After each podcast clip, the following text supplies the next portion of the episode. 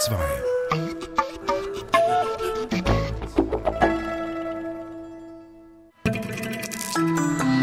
DRS2 aktuell Die Leiden des jungen Werthers im Theater Basel rückwärts gespielt.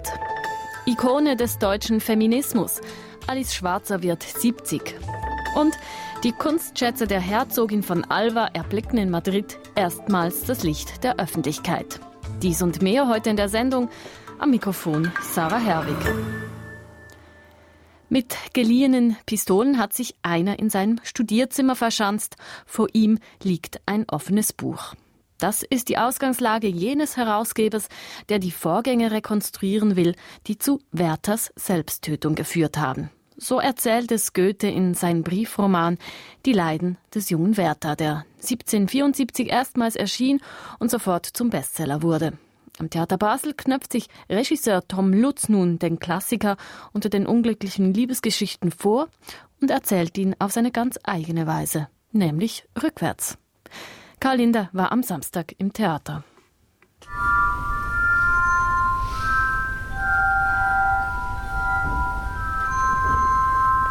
Die Liebe, so scheint's, kennt keine Grautöne. Es gibt nur höchstes Glück oder den Tod. Das gilt jedenfalls für die von Regisseur Tom Lutz eingerichtete Bühne, die in strengem Schwarz gehalten ist. Tom Lutz lässt seine Inszenierung konsequent auf der Vorderbühne spielen. Drei Schauspielerinnen in hochgeschlossenen schwarzen Einteilern gehen in gemäßigter Geschäftigkeit auf und ab, von einem Harmonium zum anderen. Sie bespielen mal eine Glasharfe, blättern mal in Textbüchern und rekapitulieren so den Tod jenes Unglücklichen mit Namen Werther, der sich an Heiligabend des Jahres 1772 mit der Pistole in den Kopf schoss, aus Liebe zu Lotte, die bereits einem anderen anvertraut war. Ja, um 12 Uhr mittags stirbt er und nachts gegen Eilfe lässt man ihn an die Stelle begraben, die sich erwählt hat. Äh, der Alte folgt der Leiche und die Söhne. Albert vermag's nicht. Man fürchtet für Lottens Leben. Handwerker tragen ihn, kein Geistlicher hat ihn begleitet. Die Tonspuren verselbstständigen sich. Was eben ins Mikrofon gesprochen wurde, kommt bereits aufbereitet aus dem Lautsprecher zurück. Und alles dreht sich um die Frage, was zuerst gewesen ist. Das Ereignis oder die Erzählung, die es zum Ereignis machte.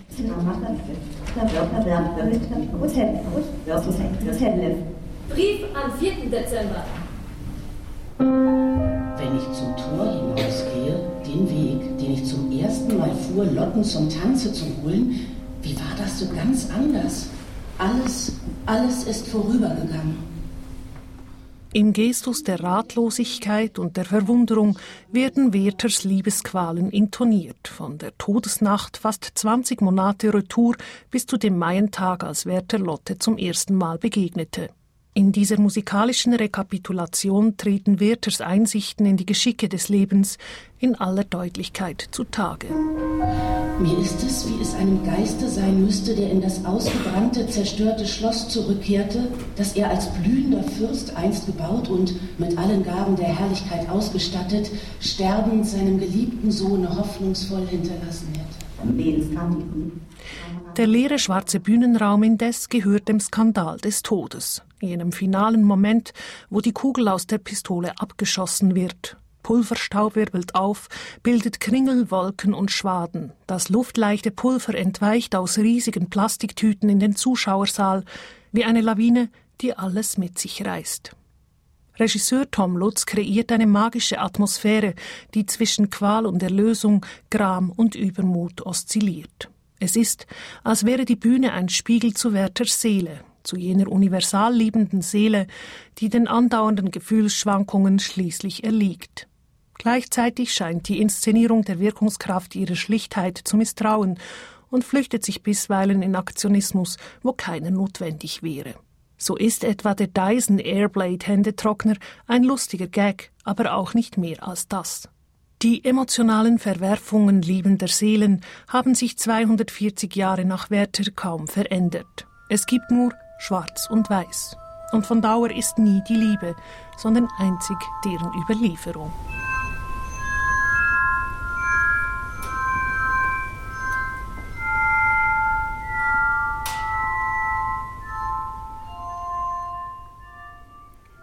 Die Leiden des jungen Werther von Johann Wolfgang von Goethe ist am Theater Basel zu sehen. Das nächste Mal heute Abend, das war ein Beitrag von Karl Linder. Alice Schwarzer, die Ikone des deutschen Feminismus, wird heute 70 Jahre alt. Das Klischee der früheren Jahre als männerfressende Emanze haftet ihr nicht mehr an. Doch sie provoziert immer noch und lässt nicht locker, wenn sie ein Unrecht wahrnimmt, das Frauen zugefügt wird. Auch wenn ihr die Rolle, die daraus erwächst, etwas Mühe macht, sagt sie im Beitrag von Angelika Schett. Ich bin seit 40 Jahren die Feministin vom Dienst. Stellen Sie sich mal vor, ein Mensch wie ich, der sich für die Welt interessiert, für alles, wird immer auf diese völlig idiotische Version. Hassen Sie Männer? Haben Sie was gegen Mütter? Sie können sich vorstellen, dass das natürlich weit unter meinem intellektuellen und emotionalen Niveau ist. Die widerwillige und doch überzeugte Feministin vom Dienst kam 1942 in Wuppertal zur Welt. Die spätere Journalistin und Essayistin wuchs bei ihren Großeltern auf. Ihre Mutter fühlte sich nicht in der Lage, die aus einer kurzen Affäre entstandene Alice zu betreuen, und auch die politisch agile Großmutter nahm nicht die Mutterrolle ein. Es überrascht, dass es der Großvater war, der die kleine Alice mütterlich umsorgte. Der mir wichtigste und nächste Mensch meiner Kindheit ist mein Großvater, der meine soziale Mutter war, hatte Zeit und er hat äh, sich dieses Kindes angenommen und er hat zu seiner Tochter gesagt, gib her, du lässt sie fallen und das Kind hat Hunger, das stimmt. Ich schrie immer aus Hunger. Ähm, ja, und von da an war er zuständig und das ist natürlich etwas, was mich zutiefst geprägt hat. Er hatte natürlich mein uneingeschränktes emotionales Vertrauen. In Alice Schwarzers Biografie spielt nicht nur der liebevolle Großvater als Mann eine prägende Rolle. Auch über Bruno, ihren langjährigen, gut aussehenden französischen Freund, den sie fast geheiratet hätte, äußert sie sich in ihrer Biografie Lebenslauf voller Loyalität und Zärtlichkeit. In diesem Buch zeigt sich die junge Alice Schwarzer im Minirock wohl frisiert und hübsch anzusehen. Fotos aus ihrer Zeit in Paris, wo sie als Au-pair arbeitete und sich so den Besuch einer Sprachschule finanzierte. In Paris lernte Alice Schwarzer auch Simone de Beauvoir kennen und schloss sich dem Mouvement de Libération des Femmes an. 1971 lancierte sie in Deutschland die Abtreibungskampagne nach französischem Vorbild. Ich habe abgetrieben, was damals ein Skandal war. Und sie machte 1975 mit ihrem Buch Der kleine Unterschied Furore. Ein Klassiker, in dem die Autorin das Sexualleben zwischen Männern und Frauen als sozial und kulturell erzwungen beschreibt. Somit hatte sie ihr Image als Männerhasserin weg, als frustrierte, hässliche Tucke. Attacken, die eine Frau nicht kalt lassen, findet Alice Schwarzer.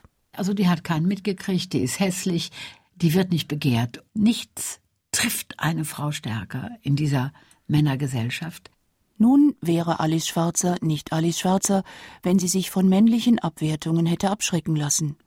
1977 erscheint die erste Ausgabe der Emma, dem Leitblatt des deutschen Feminismus, dem sie bis heute vorsteht.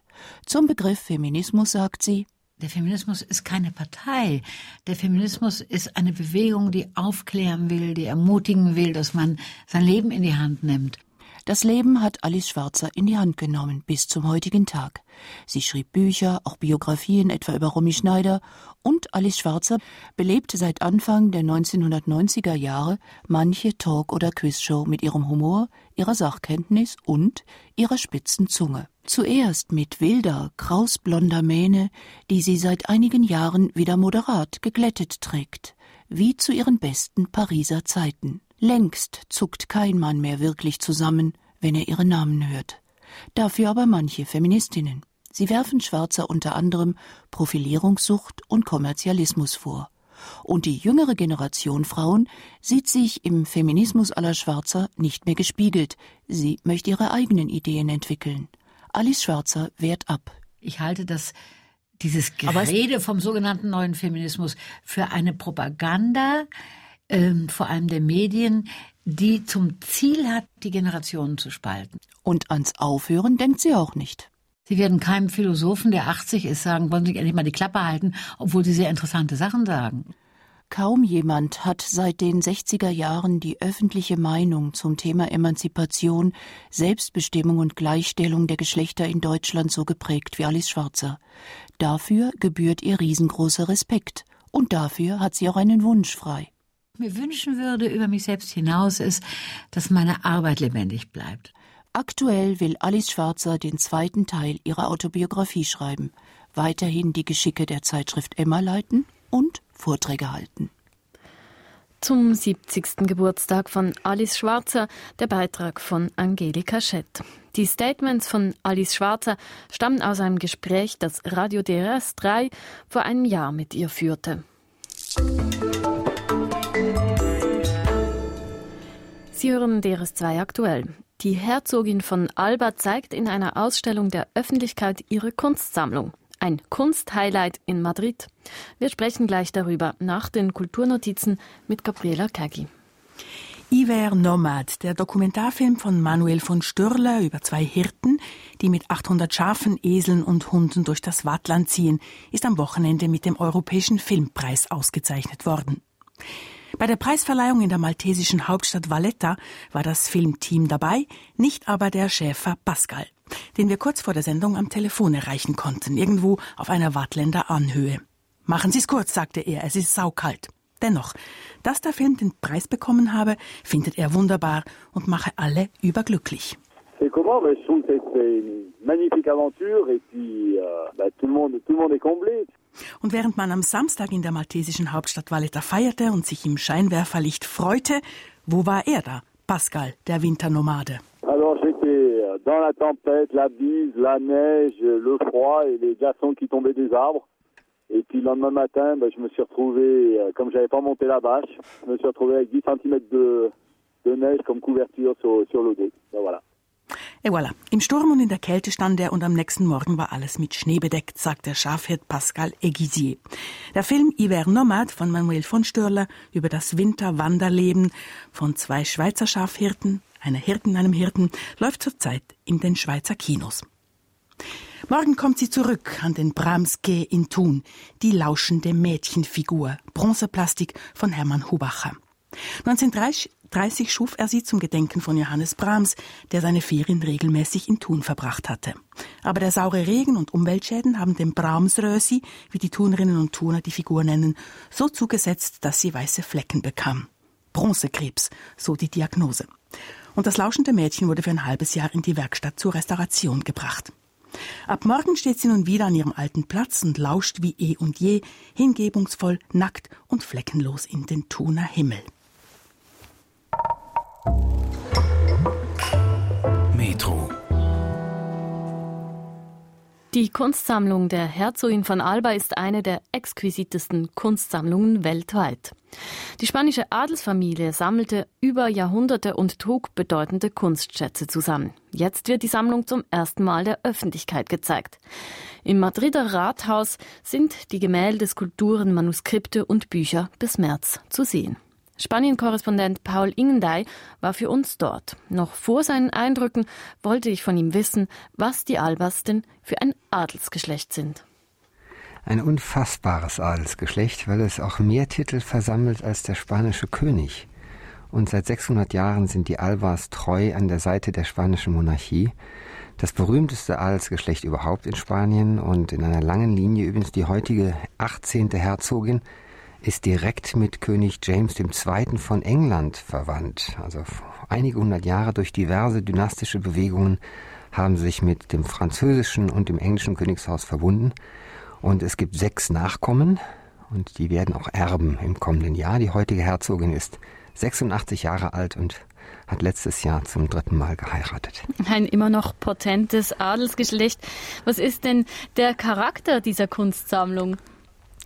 Das ist schon wirklich exquisit. Einerseits sind die Albers durch ihren frühen Ruhm seit über 500 Jahren immer wieder porträtiert worden als Favoriten, als Mächtige, unter anderem von Tizian, dann hat Rubens das wiederum kopiert von Tizian, bis hin zu Goya, der im späten 18. Jahrhundert die Herzogin von Alba in Weiß gemalt, ein berühmtes Gemälde, das dort auch zu sehen ist.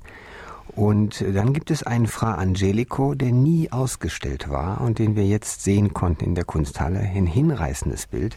Diese Vorstellung, dass diese Schätze zum Teil verborgen waren, in Wohnzimmern hingen, in einem großen Palast in Madrid, ist schon eine sehr interessante und geradezu erregende Vorstellung für einen Kunstfreund. Bedeutende Werke sind also jetzt zu sehen in Madrid. Was zeigt die Ausstellung denn sonst noch? Sie hat einige äh, der fantastischsten Autographen und Dokumente der spanischen Geschichte, etwa die Matrosenliste des Kolumbus von 1492 oder die erste Zeichnung, die er anfertigte, als er in der neuen Welt gelandet ist. Diese Autographen liegen dort schön unter Glas, aber auch viele andere zu den ersten Adelstiteln in der neuen Welt, die verliehen wurden. Daneben gibt es Skulpturen, Keramiken, antike Keramiken aus Apulien. Es gibt kostbare Möbel und Nippes. Sie haben sich aber beschränkt bei den äh, Einrichtungsgegenständen und dekorativen Künsten auf einige Exemplare, weil sie vor allen Dingen den Akzent auf die Gemäldesammlung legen wollten. Die reicht eben bis zu Moderne, bis zu Chagall, haben ein Renoir.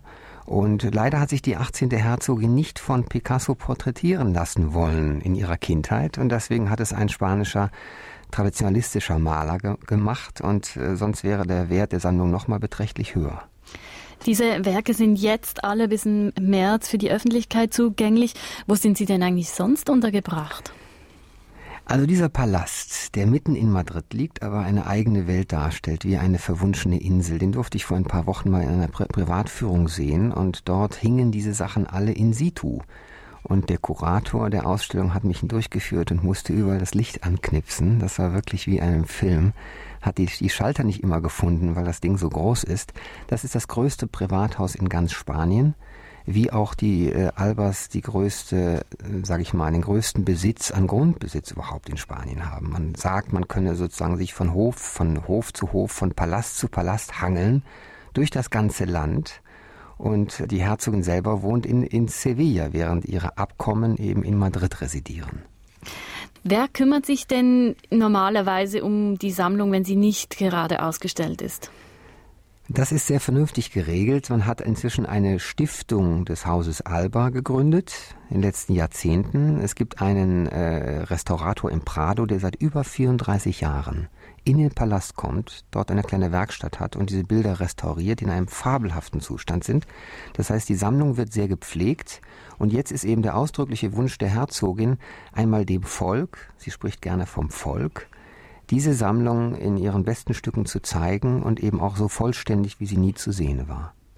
Königsfamilien und Adelsgeschlechter, das sind ja normalerweise gefundenes Fressen für die Klatschspalten. Wie ist das bei der Familie von Alba? Mhm.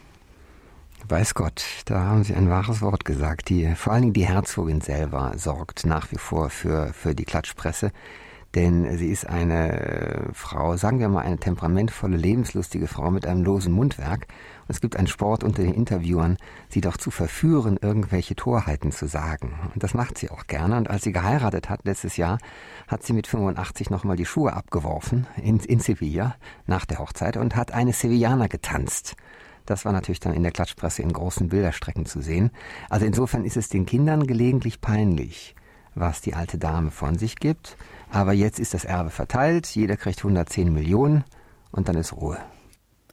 Sagt Paul Ingdey über das berühmteste Adelsgeschlecht Spaniens und die Herzogin von Alba und ihre Familie.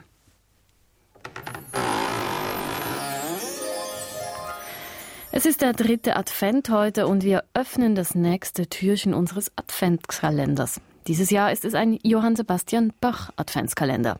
Jeden Tag gibt es hier bis zum 24. Dezember einen Bach zu entdecken. Und zwar einen jenseits des nun überall erklingenden Weihnachtsoratoriums. Andreas Kleusbach ist geprägt von einem ganz besonderen Interpreten. Mein Bach wird wohl immer die Züge von Gustav Leonhardt tragen. Leonhard mit seinem Konsort und einem jungen Cellisten namens Nicolas Arnoncourt darin war einer der ersten, die Bachs Musik historisierend und sprechend als Klangrede aufführten. Und er hat ja Bach auch einmal selber verkörpert, in Allonge-Perücke und mit klobigem Schuhwerk in dem wunderbaren Bach-Film von Jean-Marie Straub und Daniel Villiers. Ich konnte ihn noch besuchen in Amsterdam an seiner Gracht, in einem Haus, das war wie er selber, von außen bescheiden, innen öffnete sich der Blick auf einen prächtigen Barockgarten. Ein hohes Zimmer, ein mächtiger Kamin, das in den Niederlanden unvermeidliche Präsentoir mit Delfter Porzellan und eine Unmenge Cembali. Hier saß Gustav Leonhard, Stulpen über den Händen, und auf meine Frage, wie man Bach spielen solle, meinte er, man weiß es nicht. Persönliche Vorlieben hängen ganz oft doch damit zusammen, wie man einem Werk zum ersten Mal begegnet. Es gibt heute wohl raffiniertere Interpretationen, besser ausgebildete Stimmen, aber noch immer vermag mir Gustav Leonhardsbach Schauer über den Rücken zu jagen.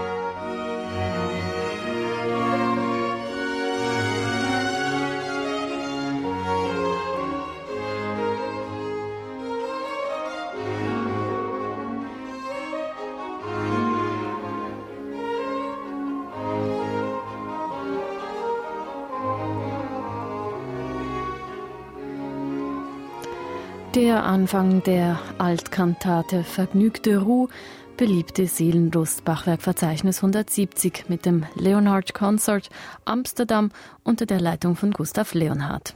Den nächsten Bach zu entdecken gibt es morgen hinter Türchen Nummer 4 unseres Johann Sebastian Bach Adventskalenders.